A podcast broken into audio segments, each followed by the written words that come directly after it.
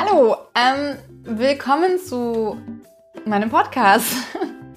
Ich bin Andrea, was du schon weißt, wenn du ähm, nicht das erste Mal einschaltest, dann danke fürs Zurückkommen. Wenn du das erste Mal einschaltest, dann ähm, bin ich immer noch Andrea und ich bin Autorin und Self-Publisherin und nehme dich an dieser Stelle normalerweise mit in die Welt zwischen meinen Worten. Aber in dieser Serie nehme ich dich mit in die Welt von Worten anderer. Ich möchte dir Bücher vorstellen, die mich begeistern. Und heute ist das, ich habe es leider nur auf dem Kindle, weil äh, ich solche Bücher unheimlich gerne auf dem Kindle lese. Und Kindle ist keine bezahlte Werbung, wie überhaupt nichts hier. Ähm, Morgan's Hall von Emilia Flynn. Und zwar der dritte Teil, wobei, also den dritten Teil, den habe ich gerade gelesen. Ich möchte dir aber die Reihe vorstellen. Mm, Morgan's Hall ist eine Familiensaga, die sich über mehrere Generationen hinweg zieht. Und sie beginnt in den 30er Jahren, sowohl in Amerika als auch in Wien. Und es gibt zwei für mich sehr besondere Dinge an dieser Saga. Einmal ist es das, ähm, das, das Setting, das Emilia Flynn wirklich hervorragend herausbringt. Einerseits von den, von den Kulissen her, die sie super schön beschreibt, sodass ich so tolle Bilder dazu im Kopf habe. Und andererseits aber auch von der Recherche her, weil sie ähm, die, die einzelnen Ereignisse, also historischen Ereignisse, so gekonnt einstreut in den Content, dass es nicht so ist, in den Content, in den Text, dass es, dass es nicht so, so rüberkommt, wie ich erzähle dir jetzt mal was über die Zeit damals, sondern die Charaktere leben in dieser Zeit und hören dann zum Beispiel die Rede von, äh, von, von President Kennedy oder sowas.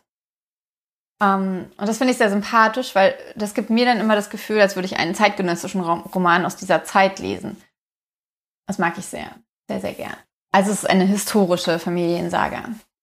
Und das zweite Besondere, was mich im ersten Teil tatsächlich gestört hat, sind die Charaktere. Die Charaktere sind keine Blümchen spuckenden Sympathisa also Sympathisanten, Sympathikusse, ähm, sondern sie haben extrem viele Ecken und Kanten und sie, sie tun Dinge, von denen man nicht unbedingt die man nicht unbedingt selbst tun würde. Teilweise in einer sehr extremen Weise. Was mich am ersten Teil tatsächlich gestört hat, weil sie sich teilweise so um 180 Grad gedreht haben, weil sie und ich glaube, mir wird gerade klar, woran das für mich gelegen hat, ähm, weil sie anders aufgebaut wurden. Und ich habe das Gefühl, wenn ich jetzt so darüber nachdenke, dass Emilia beim ersten Buch nach ungefähr ein Drittel mutiger wurde, was die Charaktere anging. Dass sie am Anfang die Charaktere nicht so ausgestaltet hat, wie sie es im Rest des Buches und in den folgenden Büchern getan hat. Denn die Charaktere sind grandios. Ich, mich hat es nie gestört, dass sie nicht ähm, super sympathisch sind und äh, ja, keine Ahnung, dass sie echt schräge Sachen machen.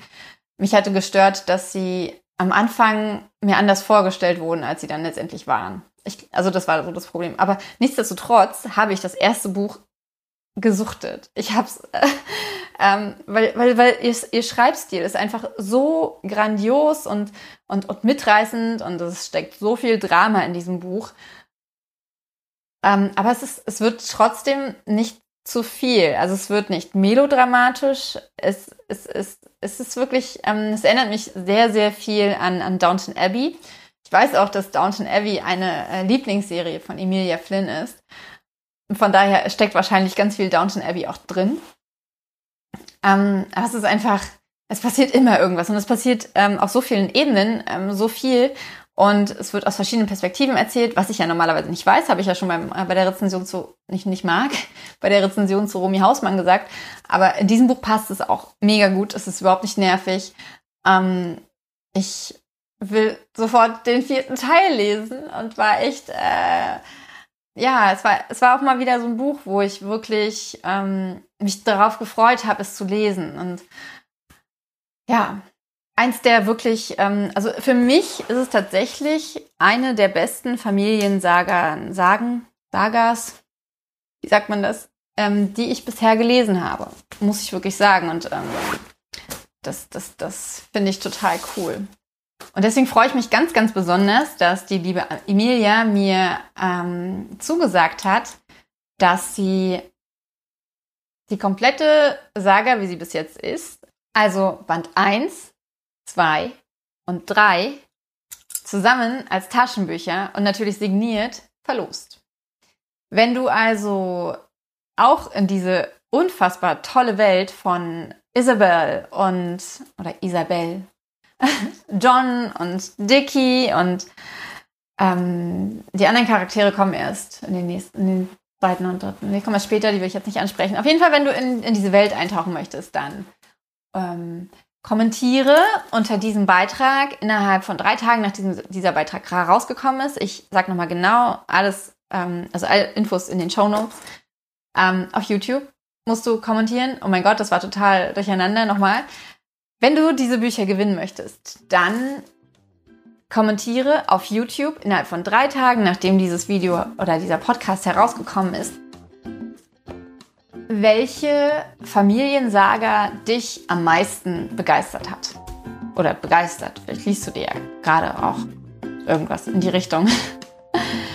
Und ich schreibe das genaue Datum und alles nochmal in die, in, in die Shownotes mit rein und wünsche dir wahnsinnig viel Glück beim Gewinnen. Und ja, danke, dass du dieses Video bis hierhin geguckt hast. Ich freue mich sehr und wünsche dir jetzt noch einen wunderschönen Tag, Abend, Nacht, Morgen, wann auch immer du das hörst oder siehst. Danke auf jeden Fall, dass du mich hörst, siehst oder liest. Mach's gut, kleine Andrea.